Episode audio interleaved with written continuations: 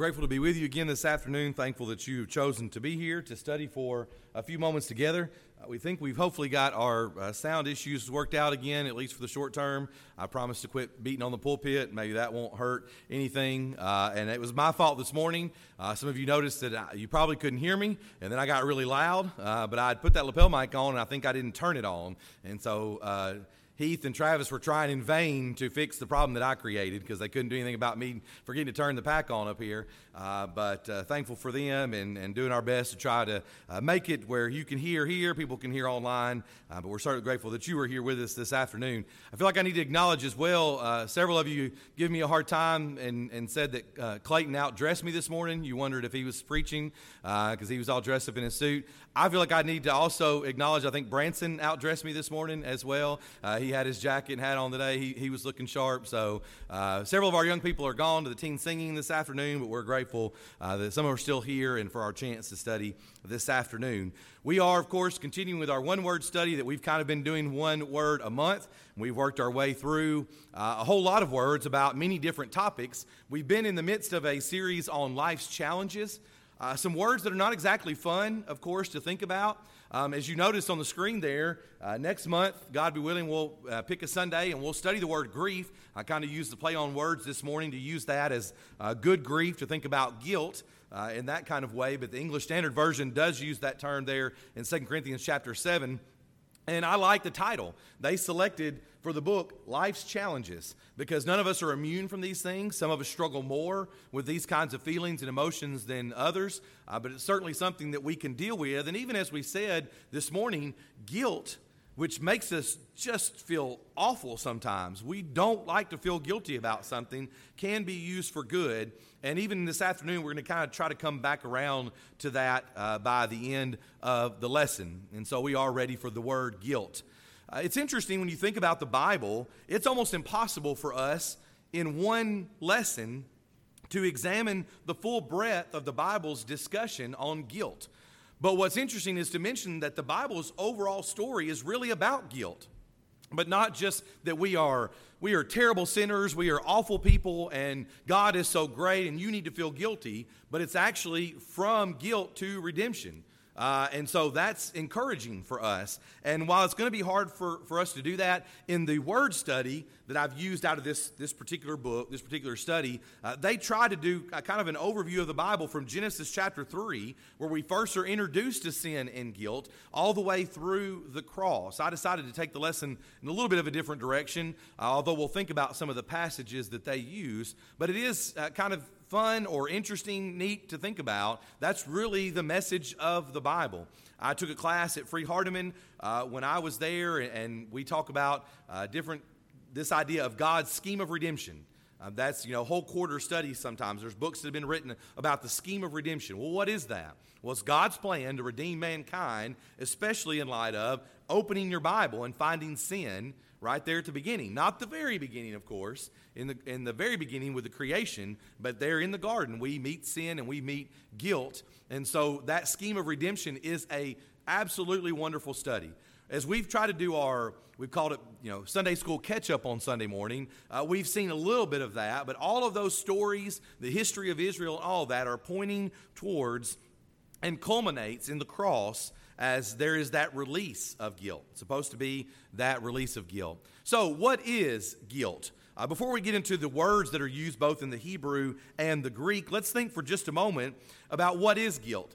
Well, some people would say that it is an emotional feeling or a particular sin. Again, I've kind of emphasized several times, but I think about a feeling because I often think about that, that feeling in the pit of my stomach or that feeling of where I just feel kind of weird about something and I'm walking around the house. I'm like, I don't, I don't know what it is. And then I remember, oh, you know, I got this email or oh i've got to make this call to, to fix something i messed up and, and it's going to be awkward and i kind of have this guilt that i've made a mistake and i've got to fix it and you know maybe the person i'm calling is not going to like it because i'm going to have to let them down about something i said and, and, and that feeling that i'm carrying around is guilt and so some people think it's just a, a feeling an emotional feeling but what does it mean to be guilty well, our modern definition would carry with it the idea, of course, of judicial status. That's what we commonly think of when we talk about guilt. We think about innocence or guilt, or innocent until proven guilty. But in the Bible, being guilty is to find a person or find yourself in violation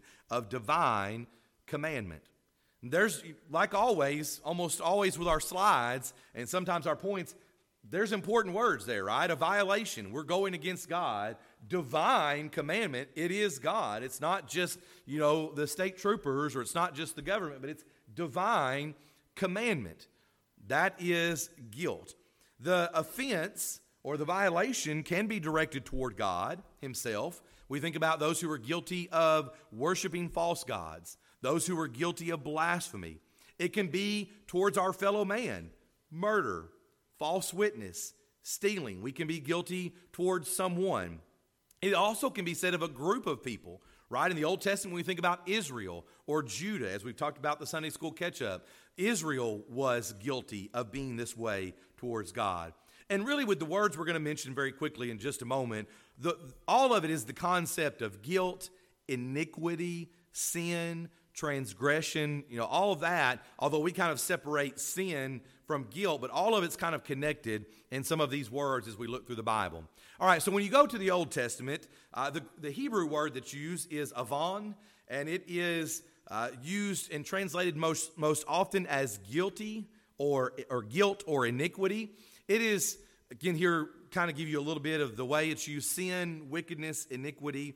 It often has a focus on the guilt or the liability that is incurred and the punishment to follow.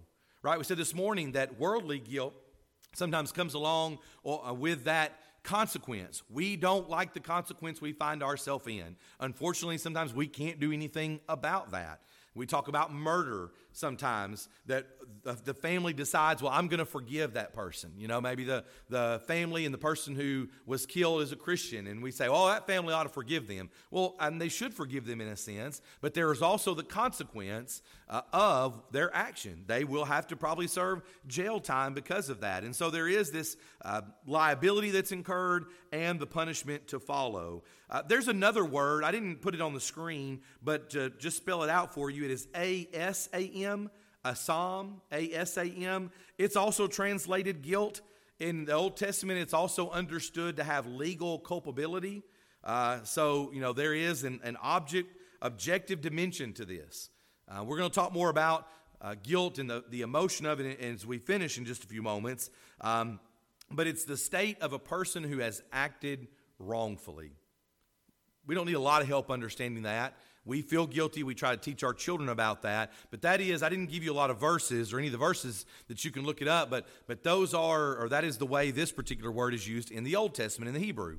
We go over to the New Testament, and the word is aitia, uh, and it is the Greek word. What's interesting about this particular word is uh, that it is used in the English Standard Version, it is used seven times Five of those are around the dealings of Jesus and Pilate. You remember that trial there? Uh, Robert's helped us a lot. Brother Robert has, and others thinking about uh, the trial and Jesus as he's getting ready for the end of his life there. And so, as he's going through all of that, five times out of the seven, this word guilt is used within the state, statements of Pontius Pilate concerning Jesus' legal status, in particular in regards to Roman law. And so we see this kind of going back and forth between them. And Luke and John discuss this as well. And so that's the place that it's most often used. That doesn't mean we don't discuss sin or, uh, you know, wrong accusation, charge, guilt. That, those concepts are carried in other places, as we'll see in some other scriptures. But this is one place in particular that's really emphasized when it comes to Jesus and Pilate there at the end of the gospel accounts. I want to look at three examples. If you have your Bible, you'll want to maybe turn and follow along. The first one is in John chapter 9. Pardon me, John chapter 9.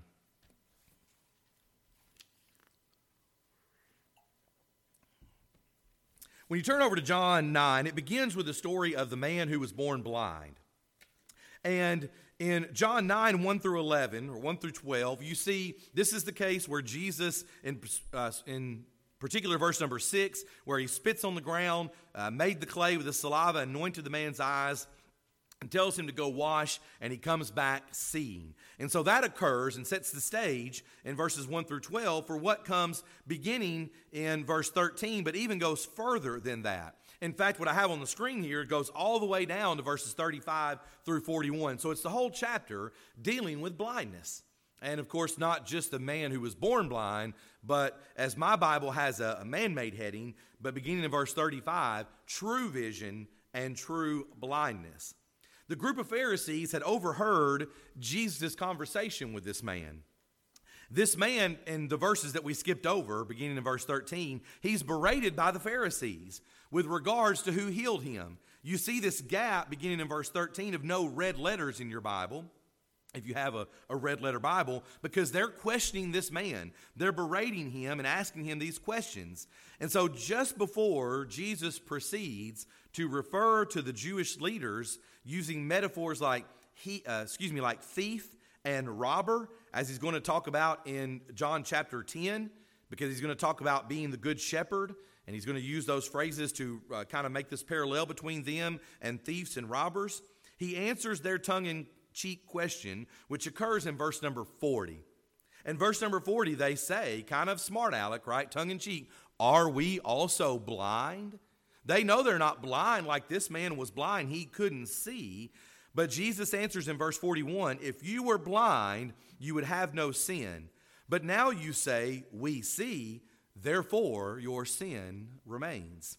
I read that with sort of a sarcastic tone to, to use some emphasis there. Jesus, of course, is not being, you know, sarcastic in sort of a sinful way or smart aleck way because he would not do that. But he's trying to drive the point home that you're saying you see, therefore your sin remains.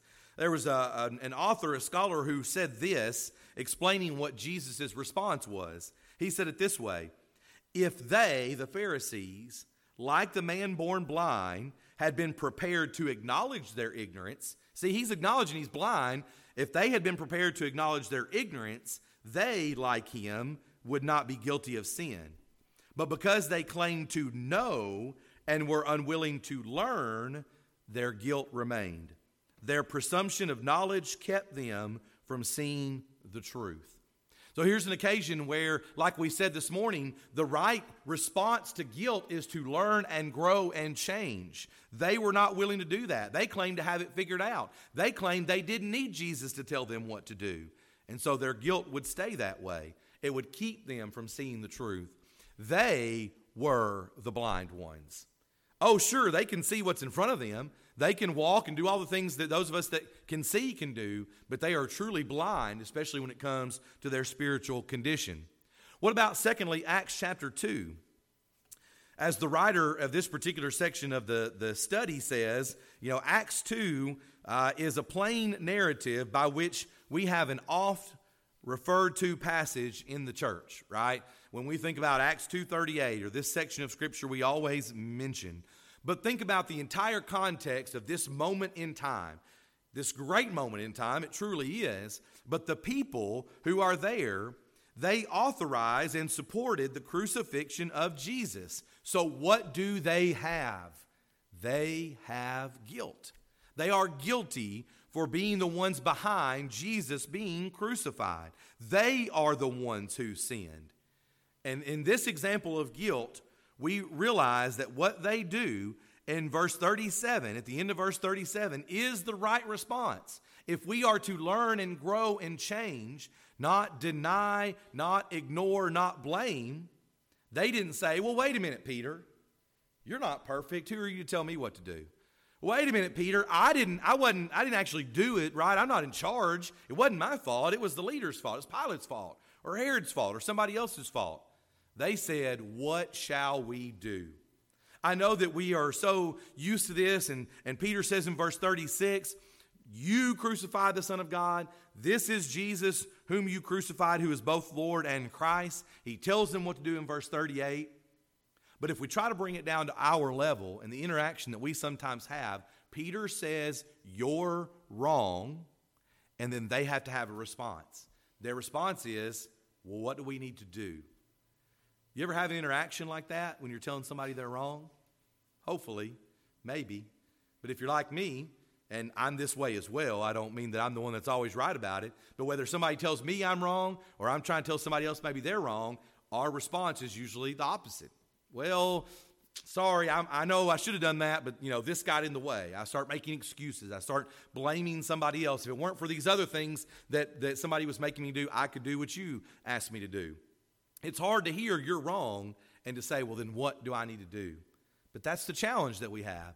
That's what the people exhibit here. And really, the truth is, realization, honesty must precede repentance, and, and even baptism in this case. I like the way it was said in, in this statement. Realization must precede repentance, and baptism must follow repentance for the guilt to be removed. When we talk about these steps, you know, some people say, I don't like you call it the steps of salvation right? Because some people say, well, I've heard Jesus' words all my life. So why do I have to start at the bottom? I, I like something, I don't like to say it that way. I, I can understand. The point, though, is that a person must realize, and it truly is like a stair step to get to each next level.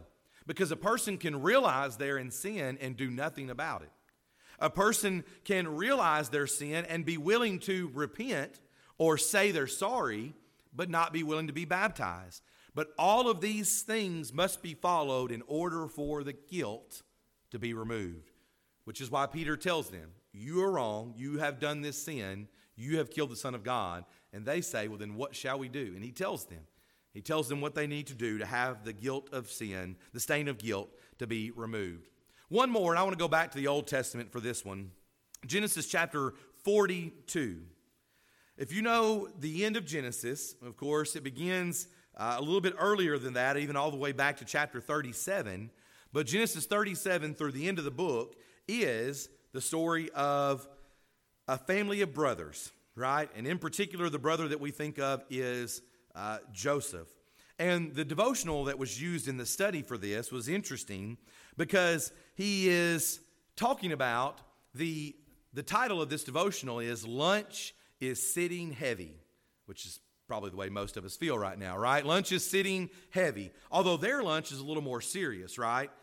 Because they take a break from their work, they're going to share a meal, and the topic of the day, at least I'm assuming, I'm going to I'm going to assume that this is not the topic that took place in the fellowship hall a few minutes ago, but but their topic was, well, if we're not going to kill our brother, then what are we going to do? Right? That was their discussion. That's kind of lunch sitting heavy. That's a pretty interesting thing. Jacob is, is anything but subtle when it comes to Joseph. Joseph is anything but humble for a time. And so we've got this place to where the brothers and Joseph are having this problem. So later they see him coming, they want to kill him. His oldest brother Reuben stops that, and instead they put him in the pit. You know a lot of this, of course, by heart. Reuben leaves, and the other 10 sit down for lunch. And you know, somebody said, the, the writer of the devotional said it, you know, this way. Well, pass the bread. I'm trying to kind of imagine the conversation here. You know, well, uh, pass the bread, okay? Then somebody else says, well, do we slit his throat? You know, we want to kill him.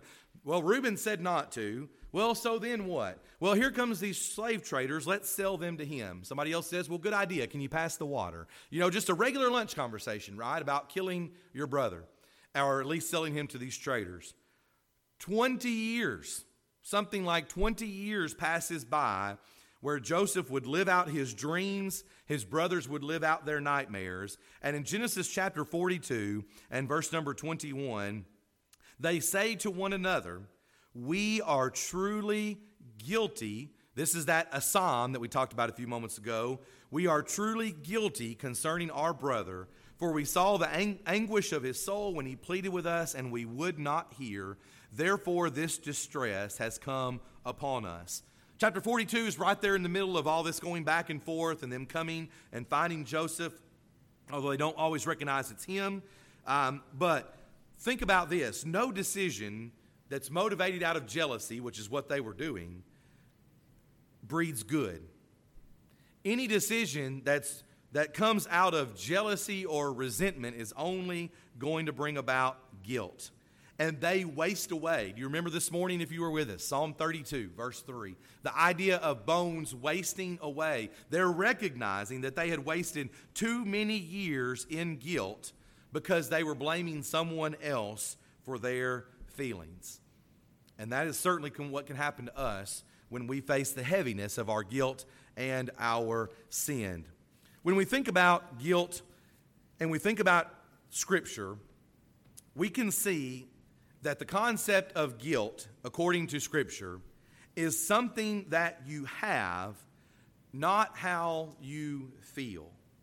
Let me explain a little bit further. But guilt is something that you have, not something that you feel. Guilt is the possession of sin. That's why we have that feeling in the pit of our stomach. That's why it sort of makes us feel awkward because we are possessing sin. If you don't do what God commands, you have guilt. Merriam Webster, in the English uh, dictionary, the definition of guilt is sort of applicable to the biblical concept is this responsibility for a crime or for doing something bad or for doing something wrong, the state of one who has committed an offense, uh, especially consciously. Consciously. So, biblically speaking, how a person feels is irrelevant. They either have guilt or they don't. Now, let me challenge you. I think that's a little heavy, right? That's, that's kind of a lot to take in, but it's true. It doesn't exactly matter how we feel about it. We were kind of joking about this the other day uh, as we were talking with some friends, but, but you know, we, we say this sometimes. Well, how do you feel about that? How does that make you feel? Our feelings have a place, our feelings can be important. And yet, at other times, somebody might say, Well, it doesn't matter to me how you feel about it. This is the way that it is. You know, this is the occasion, this is where we are. This may be the rule. You know, we tell our kids that sometimes. Well, I don't feel like doing that right now, Dad. Doesn't really matter to me how you feel. Not that your feelings are not important, period, but it doesn't matter how you feel about this. This is the command, this is the instruction. That's the way that it is with God. Sometimes our feelings are important, they can cause us to do certain things, but at the same time, they can be irrelevant because either we have guilt or we don't. Fortunately, though, for Christians, although Christians still sin and possess guilt, Christ's blood overrides that guilt in the sight of God. And so, what we have as we think about guilt is we may have guilt, but we also have grace. I try to conclude this morning with the thought that's similar to this that, that guilt is not meant to be something to bear us down. I, I talked about the telltale heart this morning, and I remember studying that. And it's you know, been a while since I've kind of reviewed that whole short story and, and all, but, but I was listening to someone else talk about it briefly in preparation this week. And, you know, that person who we sometimes say the, the guilty dog barks, right? That person who just can't seem to, to live normally because they, it's eating away at them. That is not how God wants us to be. He doesn't want us to lose sleep. He doesn't want us to feel ill. He doesn't want us to have physical problems because of our guilt. But as we said this morning, it can be good when it leads us to our great God. And the same thing is true with this statement. We may have guilt, but we can also have grace. The picture of God's Word, and, and that gets back to the thing I said this morning about how sometimes people don't want to come talk to the preacher. They don't want to sit in front of the elders. They don't want to humble themselves and admit they've done wrong or have a problem. When all the preacher can say, or all the elders can say, or all that we as Christians should say is, Come enjoy the grace. Do we have to get past the awkwardness? Do you have to confess that you've done wrong and you need help? Absolutely and it hurts and it stings and it doesn't feel good. But once it's said, and once we can help, we can move past that to the grace and to the goodness of God. I think that was the one thing that stuck out with me constantly through the encouragement of this study myself is thinking about so often guilt makes us feel really bad in a way that we want to avoid it. But as we said at the end, all you keep doing is digging that hole deeper and deeper. And until you confront it, then you're going to be struggling. Once you confront it, there's a freedom that is found in that. That freedom that Paul talks about. And by the way, in the studies and the devotional and, and some of the parts in this particular uh, this particular chapter, there is so, so much in Romans 5 through 8, all those chapters about guilt and the guilt of sin that we, I just didn't think we'd have time to even barely touch it, especially without getting into it in great detail. But that might be a challenge if you have something that you need to read or want to read to go along with some study. Read that and think about guilt. Paul's point, the message, the message by the Holy Spirit, the message from God is that guilt is something that should cause us to do better, to change, but we don't have to stay there. We can enjoy the grace of God. I want to leave you with one illustration uh, that was used here in the devotional study. In 2016, uh, the TV network, the FX network, uh, issued or aired a mini series that was entitled The People versus O.J. Simpson. And if you can make out some of the pictures there, that's the actors who acted in that show and not a, a picture from the trial. But of course, it was arguably one of the most public and hotly debated court cases in the 20th century. And as the state of California attempted to prove that O.J. Simpson, the former football star, was guilty of murdering his ex wife, Nicole Brown, uh, Nicole Brown Simpson and her friend uh, Ron Goldman. This TV show, and I wouldn't recommend it, I don't think it's maybe something that, that Christians should be watching, but they used it as an illustration to say that it looks back over the years to this case and examines the overwhelming physical evidence that the state had against O.J. Simpson. Now, I'm not here to litigate it or to, to, go through what you might have felt about that case or whatever, but we can't, you know, can't debate that it was certainly captured the attention of the nation for a while there. And it kind of broke down to that. Some people say, well, the, the government, you know, the state had so much evidence against Simpson. How in the world could he be proclaimed not guilty? But the key is in this picture because what he had was a dream team, if you will, of high profile attorneys who were able to convince a jury to find O.J. Simpson not guilty. And the producers of this show detail the money and the legal wrangling it took to acquit the Hall of Fame running back. The point that they make from this particular illustration is for us, we will not have a dream team of lawyers on the day of judgment. On the day of judgment, we won't be able to bring in the most high profile lawyers to help us, nor will we be able to plea bargain away the sentence that we deserve if our sentence is condemned to an eternity in hell. The only advocate that we have cannot be bought with money. There's no amount of fame, there's no amount of money that could be used to bring in the advocate that we have the free gift of God is the blood of Jesus Christ. And only by that blood can our guilt be taken away. We don't have to get up, get caught up in the politics. We don't have to get caught up in the money or the fame of people to come in and argue on our behalf. Jesus has taken away our guilt. He has paid the price. We won't have a dream team of high profile lawyers, but we can be standing on the side of Jesus being able to answer that we've done what He's asked us to do, commanded us to do, that we've been found faithful. When you think about guilt, I hope that you'll take away from both of our studies today the encouragement that we've had that it's not meant to bear us down, to weigh us down in such a way that we cannot function. That's not the message of God's Word. It is His greatness and the grace that we have that we can move past that guilt towards what is good and in service to Him. Again, as we conclude the service this afternoon, we extend heaven's invitation. We sing the song that's been selected in just a moment that you would be willing to maybe admit if you are guilty and in need of forgiveness. As we often say, sometimes this is a moment in which there may not be a particular guilt on your heart, but you certainly would like the prayers of your brothers and sisters to encourage you in some way. Whatever the need might be, we're thankful to sing to encourage you, even now as we stand together and as we sing.